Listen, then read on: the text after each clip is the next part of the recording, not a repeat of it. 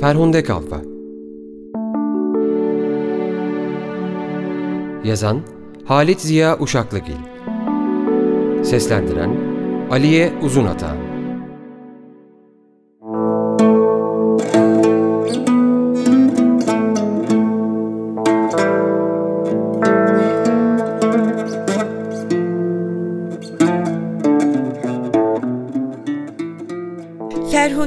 hanımla beraber büyümüştü. Beraber büyümüş olmak ayrıcalığı Ferhunde'ye bütün ev halkı içinde özel bir yer, bir o kadar da kural dışılık vermişti. Kaç kereler efendinin ağzından işitmişti ki Ferhunde evin bir kızı gibidir. Onun için Hesna'ya ne yapılsa bir aynı, biraz daha az, biraz daha hafif olarak Ferhunde'ye de yapılırdı. Hiç olmazsa renk itibariyle bir yakınlık, bir benzeme gözetilir. Hesna'ya bir bayram için mesela pembe ipekten bir kumaş alınırsa, Ferhunde için bir yünlü yahut bir basma fakat herhalde pembe bir şey alınırdı ve bu Ferhunde'nin kendisinin de evin bir kızı gibi olduğuna yürekten inanması için yetinilecek bir durumdu. Onun için Hesna'ya görücüler gelmeye başlayınca Ferhunde gizli bir sevinç duydu. Bu görücüler kısmen kendisine de bir evlilik müjdecisi hükmündeydiler. Madem ki küçük hanımdan ayrı tutulmuyor, Görücüler geldikçe ona kanatlar takılır, merdivenlerden uçarak iner çıkar, yaşmakları feraceleri almak işini başkalarına bırakarak soluk soluğa koşar, küçük hanıma haber verir, giyilecek elbiseler hakkında uzun uzun mücadele eder, sonra bir aralık ortadan kaybolur, beş dakika sonra değişmiş olarak geri dönerdi. En önemli iş onundu. Misafirlere kahve verirdi ve özel tören için doğal olarak Ferhunde kalfada giyinir kuşanırdı. Adet etmişti. Mutlaka elbisesini küçük hanımınkine yaklaştırmaya çalışırdı.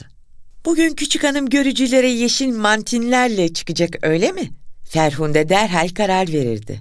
O da tirşe basmalarını giyecek. Sonra küçük hanım önde, Ferhunde kalfa arkada görücülerin huzuruna çıkılırdı.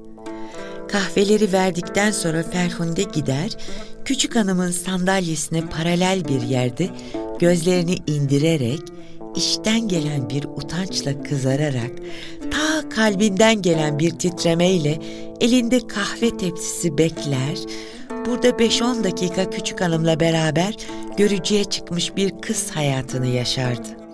Görücülerin yanından çıkınca kalbi çarparak küçük hanımla beraber koşar, onunla odaya kapanır, küçük hanımın boynuna sarılır, zapt edilemez sevinç taşkınlığıyla ''Çıldırdın mı ne oluyorsun kendine gel Ferhunde'' uyarılarına rağmen öper öperdi. İlk defalarında ''Ah bilsen küçük hanımcığım ne kadar sıkıldım ne kadar sıkıldım'' derdi. Sonraları ''Artık alıştım, şimdi üzülüyorum.'' Artık olup bitse, artık gelin oluversen de demeye başlamıştı. Mutlaka giden görücülerin kendisine de bir şeyler getireceklerinden, bu evin içinde dönen evlilik meselesinden kendisine de bir pay düşeceğine vicdani bir kanaatle emindi. Bunu ne onun ne başkalarının söylemesine ihtiyaç yoktu. Hatta bu o kadar doğal bir şeydi ki söylenmesi doğallığını bozardı. Madem ki küçük hanımdan ayrı tutulmuyor, kendi güzelliğine güveni vardı. Hatta görücüler gelmeye başladıktan sonra küçük hanımla kendi arasında karşılaştırmalar kurar, oranlar belli eder, hesabın sonunda kendisine gururlanma sebebi olacak sonuçlar çıkarırdı. Onun kısa kısa siyah kaşları, yumukça küçük siyah gözleri, pek ziyade utandığı zaman donuk bir kızıllık tabakası altında dalgalanan keşmiri bir rengi ve geniş omuzlar altında gittikçe darlaşan gövdesiyle hoş bir endamı vardı.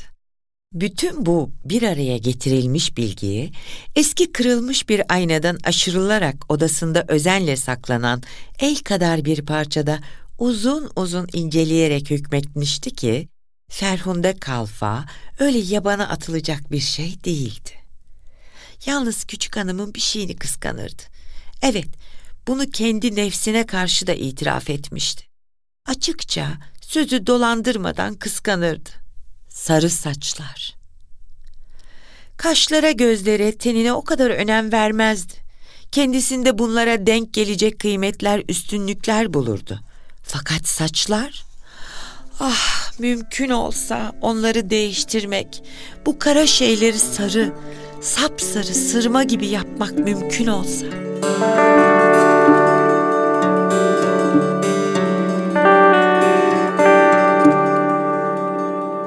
Düğüne karar verildikten sonra ufak bir korkuyla beraber sevinmekten uzak kalmamıştı. Hatta bir gece farkında olmaksızın o korkuya gereğinden fazla kendisini kaptırdığını hissedince birden silkinerek kendi kendini şiddetli bir azarlamayla gerçeğe davet etmişti. Çılgın kız, çifte düğün yapacak değiller ha. Her şeyin sırası var. Kıskanmıyor Tam tersine o beklenen sıranın çabuk gelmesi için herkesten çok o telaş ediyor, her sabah çarşıya çıkma ihtiyacını küçük hanımın hatırına o getiriyordu. Bu çarşı seferlerinde hanımlara eşlik ediyor. İşlenmiş terlik kutuları, türlü türlü kumaş paketleri, sırmalı bohçalar, havlular kollarının arasında biriktikçe bunların başkasına taşıttırılmasına izin vermeyerek kucağından taşan eşya ile hanımların arkasından koşuyordu. Bunları koltuğunun altında, göğsünün üstünde taşıdıkça, sıktıkça Güya evliliğe nefsince bir yaklaşma oluyor, onlardan ruhuna bir hülya kokusu, bir mutluluk müjdesi geliyordu. Eve böyle neler taşıdı. Terden yaşma yanaklarına yapışarak, yorgunluktan soluya soluya İstanbul'un bin köşesinden neler neler getirdi. Ve hep bunlar alınırken, beklenirken kendisini, kendi düğününü düşünür. Sonra doğal bir insaf hissiyle haddini bilip hayaller kurmaktan vazgeçerdi. Bununla beraber bütün bu kumaşlardan, işlenmiş şeylerden, gümüş kapkacaklardan kendisine de sayıca daha az, daha ucuz, daha sade bir çeyiz düzenler, içinden vicdanının yasakladığı türlü dilekler tutardı. Şundan ben de alayım. Varsın biraz daha sade olsun. Bunun elbette bir ucuzunu bulurum ama daha küçük olacakmış. Ne zararı var?" derdi. Bunlar eve getirilip de herkes başına üşüşünce Ferhunde bir ateş parçası kesilirdi. Elinden gelse bunları kimseye göstermeyecek, kimsenin el sürmesine razı olmayacaktı. Bunlara bakmak, dokunmak hakkının küçük hanımdan sonra yalnız kendisine ait olduğunu düşünüyordu. Onları herkesten kıskanır, esirgerdi. Çarşıda refakat hakkını kimseye bırakmadığı gibi evde dikilecek yapılacak şeylere de kimseyi karıştırmadı. Bir gece hadi artık yoruldun git de yat dedikleri için hüngür hüngür ağlamış, saatlerce matem tutmuştu.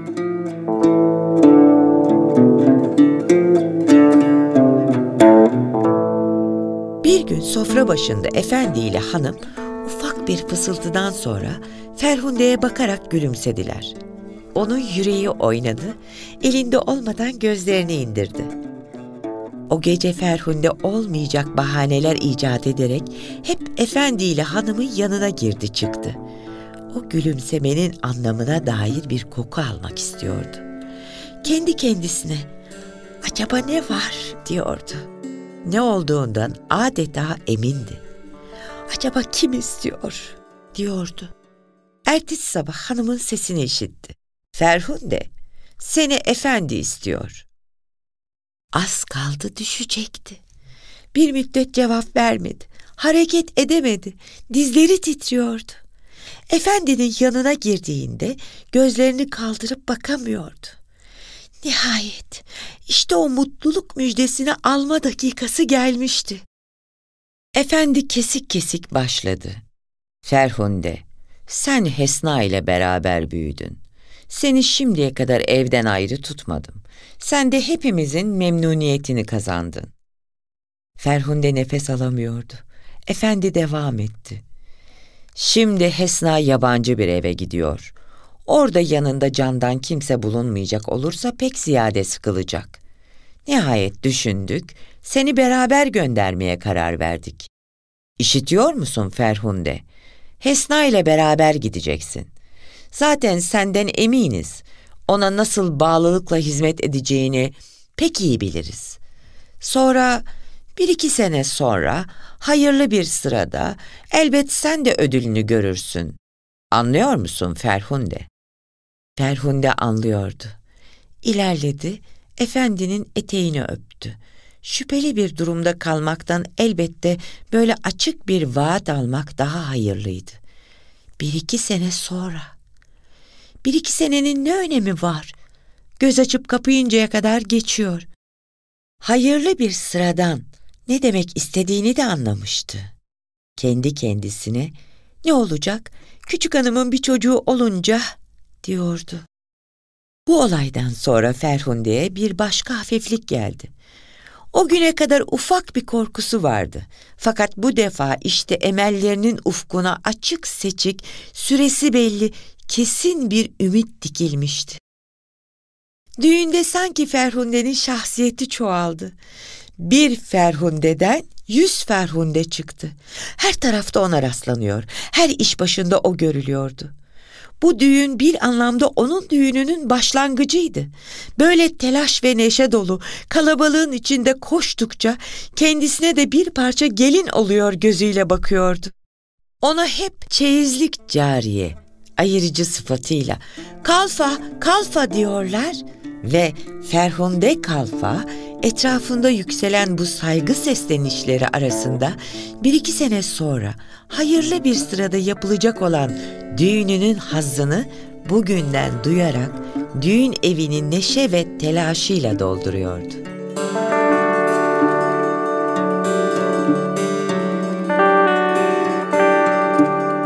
O günden sonra bekleyiş dönemi başladı. Doğrudan doğruya sormaya cesaret edemez. Bir küçük soru kelimesi emellerinin gizliliğine, nüfuz edilmesine sebep olacağından çekinerek sessizce beklerdi. Fakat günler aylar geçiyor. Hala o beklenen şeyden bir haber gelmiyordu. Bir gün kızararak, utanarak, her vakit her şey hakkında teklifsizce görüştüğü küçük hanımından bu defa sıkılarak sormaya cesaret etti. Küçük hanımcığım, yapayalnız kaldık. Bize ne vakit bir eğlence çıkacak? Aldığı cevap hiç de hoş değildi. Aman Ferhunde sen de. Hiç yeni gelinliğimi bilmeyeyim mi? O gün Ferhunde'nin başına ağrı geldi. Dilim dilim limon keserek kahveye batırdıktan sonra başına bağladı ve evin içinde akşama kadar böyle dolaştı. Artık zavallı kalbi isyan etmeye başlıyordu. Demek küçük hanım eskiyecek, ondan sonra çocuk doğacak. Daha sonra Ferhunde düşünülecek. Artık titizleşiyor. Olmayacak bahanelerle kavgalar icat ediyor. Damat bey biraz yüksek sesle bir şey söylese yukarıya çıkıp saatlerce ağlıyordu.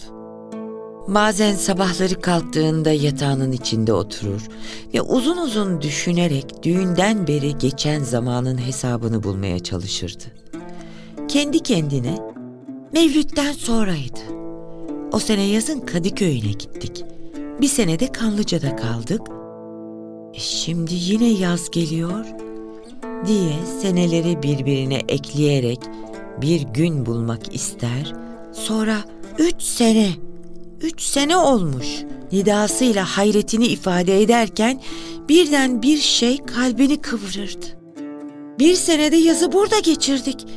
Demek dört sene oluyor. Dört sene. Küçük hanım hala yeni gelinliğini bilecek. O vakit küçük hanıma düşman olur. O sabah aşağıya indikten sonra bütün hizmetini ters bir suratla, çatık kaşlarla görürdü. Bir gün evin içinde olağanüstü bir haber duyuldu. Gelin hanım gebeymiş denildi. Ferhunde artık sıkılmadı. Bu haberin doğruluğundan emin olmak istiyordu. Küçük hanımına koştu ve tereddüt etmeden açıktan açığa sordu. Ona gülerek "Galiba" cevabı verildi. Ah bu belirsiz cevap onu nasıl üzdü. Günlerce, haftalarca uykusu kaçtı. Nihayet haberin gerçekliği ortaya çıkınca Ferhunde'ye büyük bir kalp dinginliği, gönülden bir güven geldi. Şimdi artık önünde şüpheli bir bekleyiş dönemi değil, belli bir süre vardı. Bütün eski faaliyetini, neşesini tekrar buldu. Artık küçük hanımın yanından ayrılmıyor, gözünün içine bakıyor. O merdivenlerden inerken kollarına girmek istiyordu. İkide bir de sorardı. Daha ne kadar var küçük hanım? Şimdi sekiz ay mı kaldı? Daha bir ay var. Tam otuz gün desenize. Bu bekleyiş heyecanı onu sarartıyor, kuvvetten düşürüyordu. Artık bütün hayatı hastalıklı bir sinirlilik içinde hummalarla geçiyordu.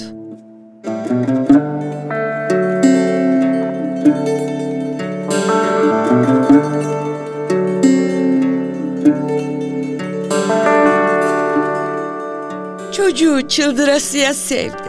Hemen bütün hizmetlerini üstüne aldı. Hele çamaşırları yıkamak vazifesini herkesten esirgedi. Sıvınlarını, gömleklerini çitiledikçe ta çamaşırlıktan sesi işitilirdi. Ay sevsinler de sevsinler. Kendine göre çamaşırları da varmış. Fakat bütün bu muhabbetlerle beraber çocuk kendisine bir mutluluk müjdesi getirmekte gecikiyor. Ferhunde ninni söyleyerek beşiği salladıkça aylar da birer birer geçerek o eski senelere karışıp gidiyordu. O artık beklemez olmuştu.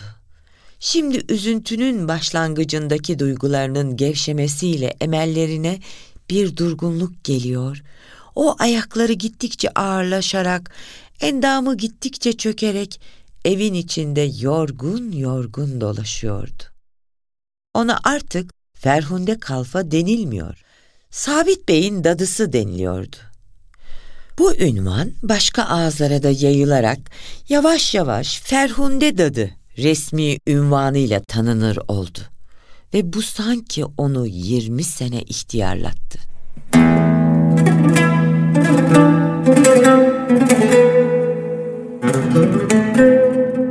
Bir bayram günü çocuğu dadısına uyarak büyük babasına gönderdiler.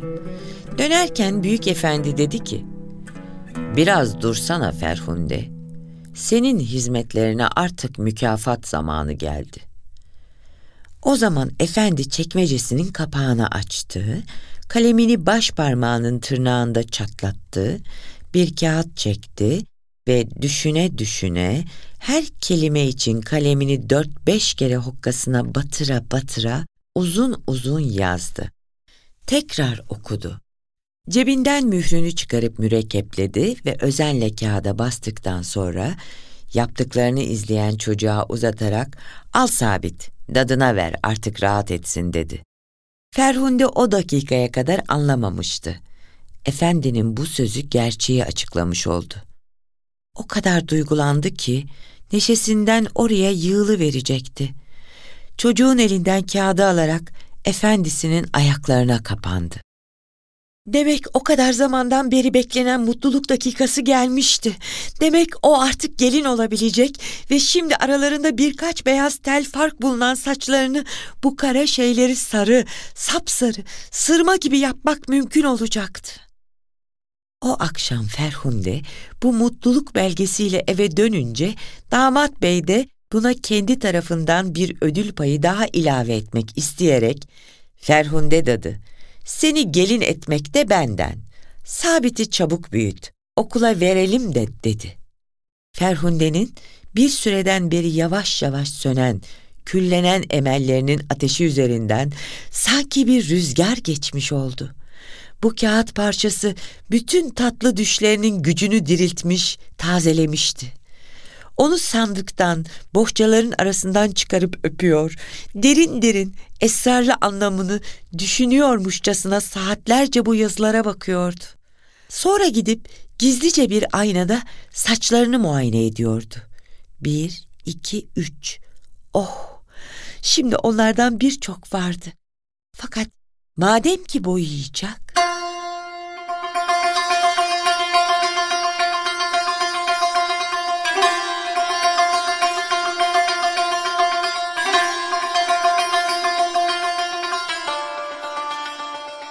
Sabit'in okul meselesi iki büyük mateme karıştı.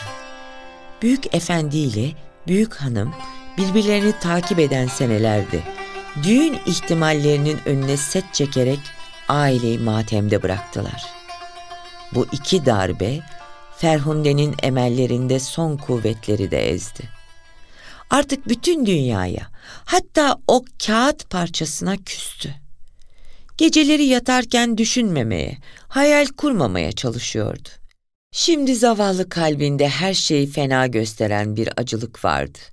Ve bu küskünlük içinde sabit serpilip büyüdükçe Ferhunde'nin omuzları daha fazla çöküyor, adımları daha fazla ağırlaşıyor, şakaklarında gittikçe beyaz teller çoğalıyordu. Bir gece Hesna tiz bir kahkahayla odasından çıkarak telaşla Ferhunde'yi çağırdı. Dadı, dadı! Şimdi Ferhunde'ye o da dadı diyordu. Ferhunde yanlarına çıktığında Hesna Hanım'la damat bey hala gülüyordu. Hesna Hanım dedi ki, Dadı haberin var mı senin kısmetin çıktı. Ferhunde hayretle baktı. İnanamıyordu. Aa, inanmıyor musun dadı? İşte bey söylüyor. Seni Sabit'in lalası istiyormuş. Ferhunde hiç cevap vermedi. Çevrildi ve dışarıya çıktı.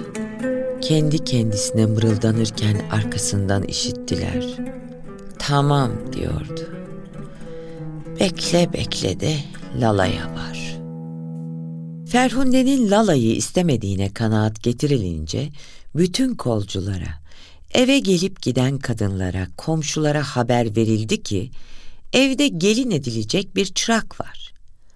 O günden sonra Ferhunde için hummalı yeni bir dönem başladı. Evlilik meselesi tekrar can bulmuştu. Hatta görücüler bile geldiler. Ama zaman geçiyor. Beyaz teller acımasız bir inatla çoğalıyor ve Ferhunde hala bekliyordu. Bir gün Hesna Hanım dedi ki, Dadı bugün seninle nereye gidiyoruz biliyor musun? Sabit için kız bakmaya. Ferhunde şaşırdı. Nasıl?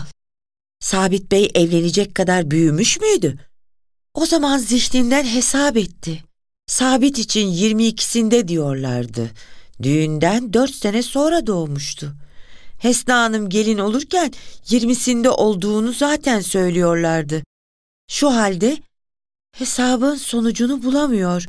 Bu seneleri birbirine ilave ederek o dehşete düşüren toplama ulaşamıyordu. Fakat ta kalbinin içinde bir ağlama düğümü duydu.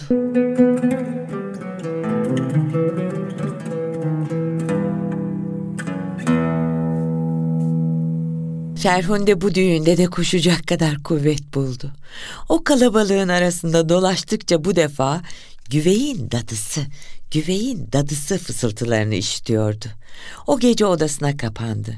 Senelerden beri ihmal edilerek terk olunan o artık eskimiş, sararmış, donuklaşmış kağıt parçasını çıkarıp üzerine kapandı. Ağladı, ağladı.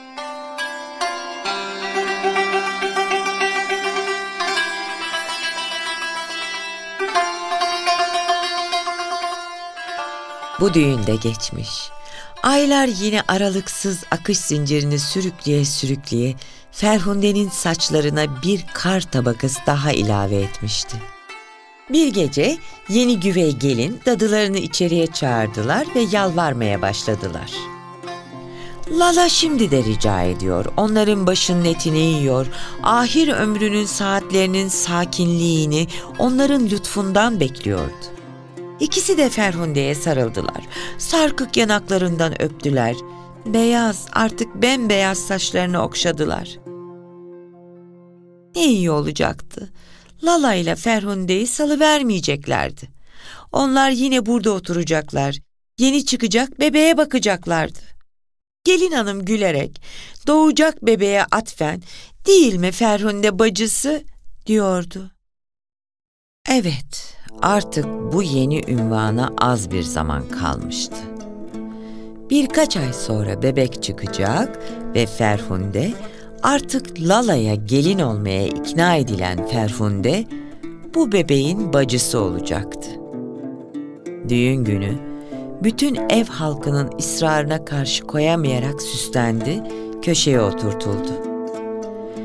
İşte nihayet gelin olmuştu. Fakat saçlarını sarı, sapsarı, sırma gibi yapamamış. Yapmak istememişti. Çünkü onlar artık siyah değil, beyaz, bembeyaz, ipek gibiydi. Müzik